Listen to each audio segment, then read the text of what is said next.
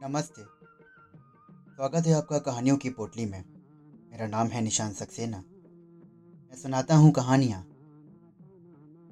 ये सुनते हैं आज मालकुड़ी डेज़ की कहानी, कुल्हाड़ी।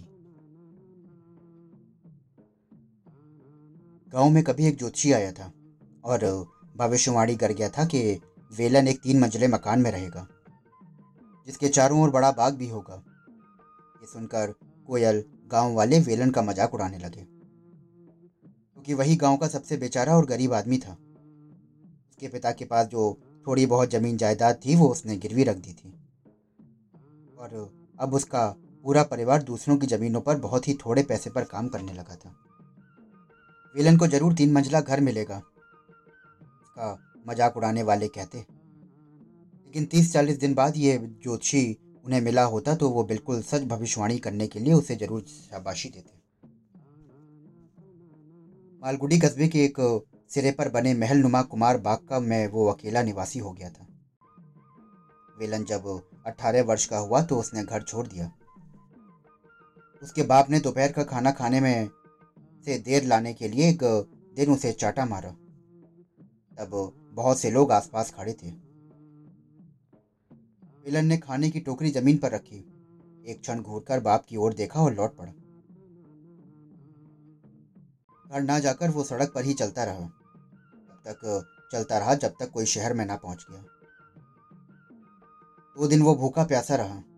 भीख मांग कर खाता रहा और मालगुडी पहुंचकर बहुत ठोकरे खाने के बाद वो बूढ़े के साथ बाग लगाने में उसकी मदद करने लगा। बाग अभी बूढ़े के दिमाग में ही था। ज़मीन पर नहीं उतरा था। ज़मीन ज़रूर काम ज़रूरी काम यही था कि एक एक करके इन पेड़ पौधों को सफ़ाई करी जाए। कड़ी धूप में हर रोज वो हाथों से इनको साफ़ करता। धीरे धीरे जंगल साफ़ हो गया। फुटबॉल के समतल मैदान में बदल गया। उसकी तीन दिशाओं में बाग की सरहद बनाई गई। एक तरफ़ घर बनाने की योजना बनी, जिस समय आम के पेड़ों में बौर आने शुरू हुए। वक्त पे घर बनाने का भी काम शुरू हो गया। जिस समय नीम के पेड़ों से कुछ दूर तक किले फूटने लगे। सामने पार्क में तरह तरह के फूल बो दिए गए थे, जो एक दिन खिलकर चारों ओर लहराने लगे। अब वेलन को दीवार बनाने वालों के साथ प्रतियोगिता करनी पड़ गई, क्योंकि मालिक बूढ़ा अचानक बीमार हो गया। वो प्रमुख माली बन गया। वेलन को अपने पद और दायित्व पर गर्व होने लगा। वो मकान बनाने वालों को काम करते ध्यान से देखता और पौधों को पानी पिलाता हुआ उनसे फुसफुसा कर कहता, बच्चों, अब तेज़ी से बढ़ना शुरू करो। मकान रोज बनता जा रहा है। वो अगर हमसे पहले तैयार हो गया तो वो लोग हम पर हंसेंगे। वो पेड़ों में खाद डालता और जड़ों को हवा देता। डालियों को कतरता, उन्हें रोज दो बार पानी से तर करता। लगता है वो प्रकृति के खेल रहा था और प्रकृति भी उसके इशारे पर चल रही थी। मालिक तथा उसका परिवार जहाँ रहने आया तो उसने एक शानदार बाग उसको सुपुर्द कर दिया। घर के ऊपर एक गुंबद में आसमान भी खड़ा था। सज्जे नक्काशीदार लकड़ी से सजे हुए थे। इतने गोल खंबे बड़े बरामदे, संगमरमर के चौकोर धारियों में लगे फर्श बड़े बड़े से हॉल, सब मिलाकर भवन इतना शानदार होकर निखर आया था कि वेलन स्वयं से प्रश्न करता कि क्या कोई जीवित प्राणी इसमें रह सकता है? मैं सोचता था कि ऐसे भवन स्वर्ग में ही होते होंगे। जब उसने रसोई और भोजनशाला को देखा तो यहाँ पूरा गाँव भोजन कर सकता है। ठेकेदार के सहायक ने उसे बताया कि हमने तो इससे भी ज़्यादा बड़े भवन बनाए हैं, जो दो लाख में बने होंगे। ये मकान तो कुछ भी नहीं।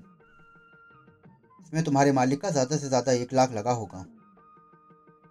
मकान से ये कुछ ही तो बड़ा है। अपनी कोठरी में लौटकर वेलन इस मकान के विस्तार और शोभा के खर्च के बारे में देर तक सोचता रहा। उसका सर चकराने लगा।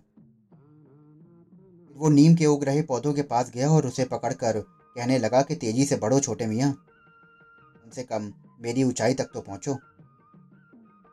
तुम्हें अपनी उंगलियों से पकड़कर हिला सकता हूँ। जल्दी से बढ़ो और मोटे हो जाओ। ना इतना चौड़ा कर दो कि दो जोड़ी हाथ उसे घेर ना सकें। इतना फैलो कि कोई भी तुमसे ऊपर ना उठ सके। इस महल के साथ खड़े होने योग्य विशाल बनो। नहीं तो मैं तुम्हारी जड़ उखाकर फेंक दूँगा। नीम का पेड़ जब तक इस कल्पना के आसपास पहुँचने लगा तो भवन को एक विशेष गरिमा प्राप्त होने लगी। साल दर साल की गर्मियों और मानसून ने उसके दरवाजों और खिड़कियों पर रंग रोगन, जो पहले से चमकता रहता था, उसे फीका कर दिया था। लकड़ी की कारीगरी टूटने लगी थी और दीवालों का असली रंग उमड़ कर उसके तरह तरह के धब्बे और चितियाँ में उभर आया था। भवन की शोभा कम हो गई थी और अब वो और ज़्यादा मानवीय लगने लगा था। नीम की डालियों में सैकड़ों तोते, मैना और रचे अनेक नामहीन पक्षी रहने लगे। उसकी छाया के नीचे मालिक के पड़ पोते और अभी भी युवा पोते खेलते और लड़ते झगड़ते थे। मालिक छड़ी हाथ में लिए घूमता रहता। मालकिन जो गृह प्रवेश के दिन बड़ी शान बाँध से मोटी, तंदुरुस्त और इधर उधर घूमती फिरती थी, अब सूख कर बुढ़िया हो गई हैं।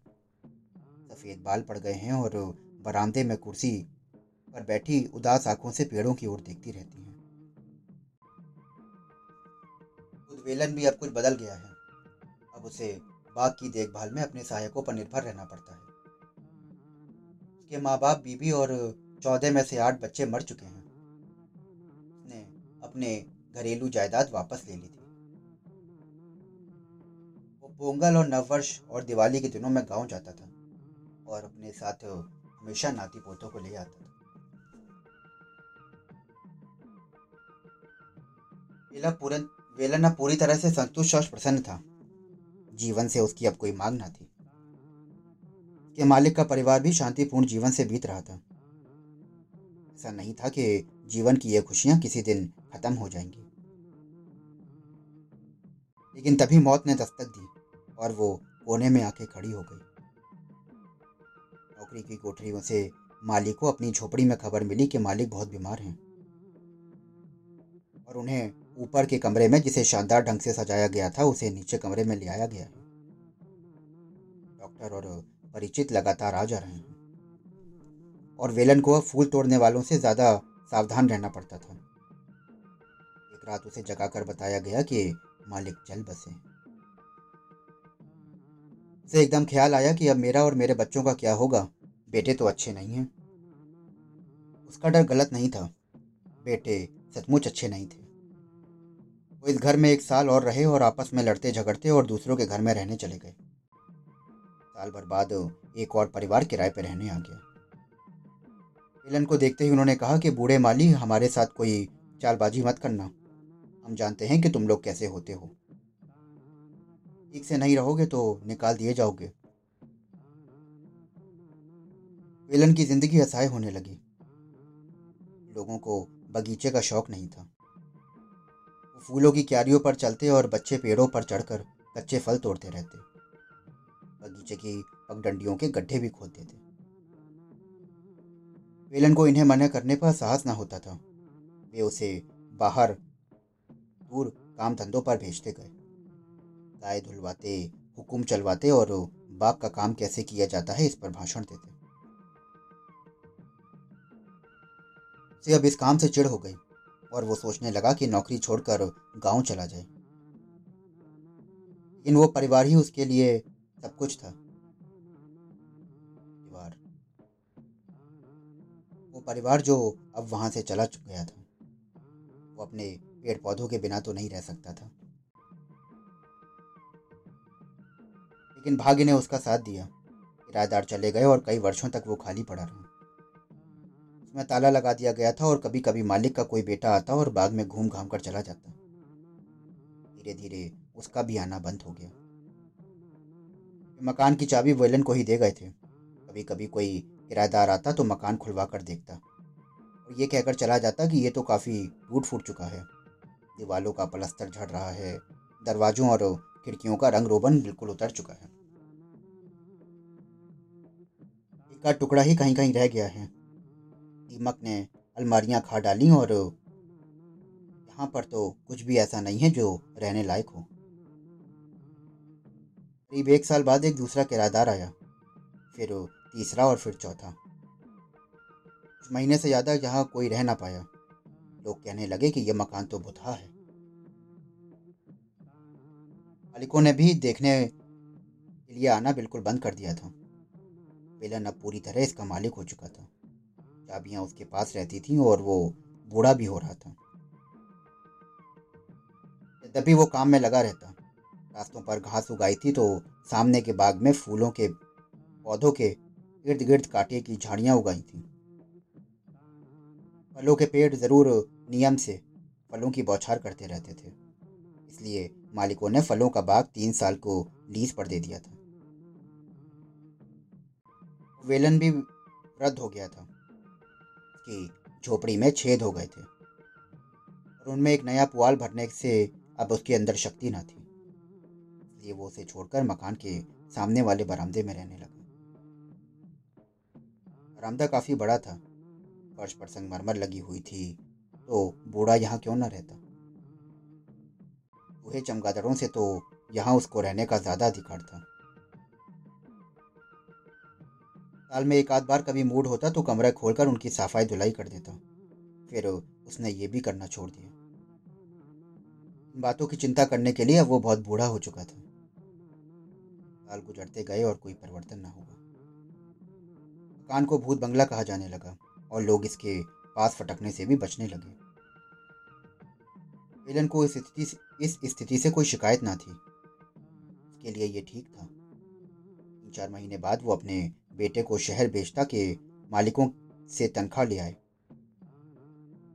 इस प्रकार अनंत काल तक चलता रह सकता था, लेकिन एक दिन एक कार फाटक आकर रुकी। उसने हॉर्न बजाया और वेलन चाबियाँ लेकर वहाँ पहुँचा। तुम्हारे पास चाबियाँ हैं? फाटक खोलो। कार के भीतर से किसी का हुक्म आया। बगल में एक छोटा दरवाज़ा है और वेलन ने भी धीरे से कह दिया। ठीक है, कार के लिए फाटक खोलो। इलन भीतर से एक फावड़ा उठाकर लाया और फाटक के आगे पीछे ज़मीन घास फूस और मिट्टी को साफ़ करने लगा। फिर जंग लगा दरवाज़ा खड़खड़ करता हुआ धीरे धीरे खुलने लगा। उन्होंने सब दरवाजे और खिड़कियाँ खोल दिए। और हर हिस्से का बड़ी बारीकी से मुआयना करके कहने लगे कि तुमने देखा, गुंबद में भी दरारें आ गई हैं। दीवारें तो चटक ही चुकी हैं। और कोई उपाय है भी नहीं। अगर हम चीज़ों को ध्यान से तोड़ें तो कुछ सामग्री के बाद इसे इस्तेमाल किया जा सकता है। लेकिन मुझे लगता है कि लकड़ी की चीज़ें भी भीतर से पोली पड़ चुकी हैं। ईश्वरी जानता है कि किस पागलपन के तहत पुराने लोग ऐसे मकान बनाते थे। फिर उन्होंने बगीचे का दौरा किया और कहा कि इस जंगल की तो हर चीज़ साफ़ करनी होगी। यहाँ कुछ नहीं रहना चाहिए। लंबे चौड़े आदमी ने वेलन की ओर देखकर कहा कि तुम यहाँ के माली लगते हो। हमें बाग की कोई ज़रूरत नहीं है। बाउंड्री पर चार छह पेड़ों को छोड़कर बाकी सब पेड़ काटने होंगे। जरा सी भी जगह बेकार नहीं करनी है। और ये फूलों का बगीचा ठीक है। ये पुराने ढंग का है और इसके अलावा सामने का हिस्सा तो बिल्कुल बेकार नहीं किया जा सकता।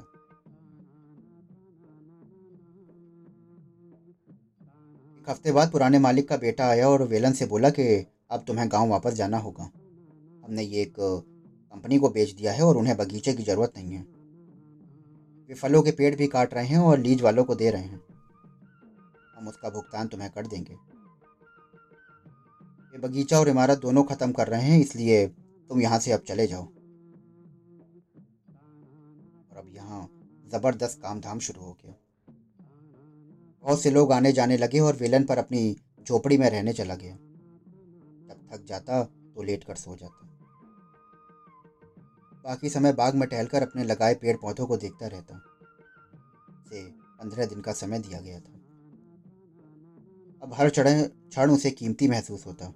और वो इन पौधों के साथ आखिरी सेकंड तक बना रहता। लेकिन नोटिस दिए जाने के दो दिन बाद जब वो दोपहर में अपनी झोपड़ी में पड़ा ऊँग रहा था तो अचानक कुल्हाड़ी की आवाज़ सुनकर जाग उठा। उसके कानों में किसी बहुत सख्त चीज़ और पर पड़ती कुल्हाड़ी को खटखट सुनाई पड़ने लगी। वो उठा और बाहर की ओर दौड़ा। उसने देखा कि चार आदमी नीम के चौड़े तने पर कुल्हाड़ियों से चोट कर रहे हैं। उसने डंडा उठाया और काटने वालों को मारने के लिए दौड़ा। और चीखा के, रुको, इसे मत काटो। उन्होंने आसानी से सामने का वार बचा लिया और पूछने लगे कि, लेकिन क्या बात है? विलन रोकर कहने लगा कि, ये मेरा बेटा है। इसे मैंने बोया था और मैं इसे बहुत प्यार करता हूँ, इसे मत काटो। काटने वालों में से एक आदमी बोला कि, ये तो कंपनी का हुक्म है। हम क्या कर सकते हैं? हम नहीं मानेंगे तो हमें बाहर निकाल दिया जाएगा और दूसरे लोग आकर इसे काटेंगे। एलन कुछ देर तक सोचता रहा और फिर बोला कि तुम मेरे लिए इतना तो कर सकते हो कि मुझे थोड़ा सा वक्त दो। मैं अपना सामान बांधकर यहाँ से चला जाऊँगा। उसके बाद तुम्हें जो चाहे वो करना।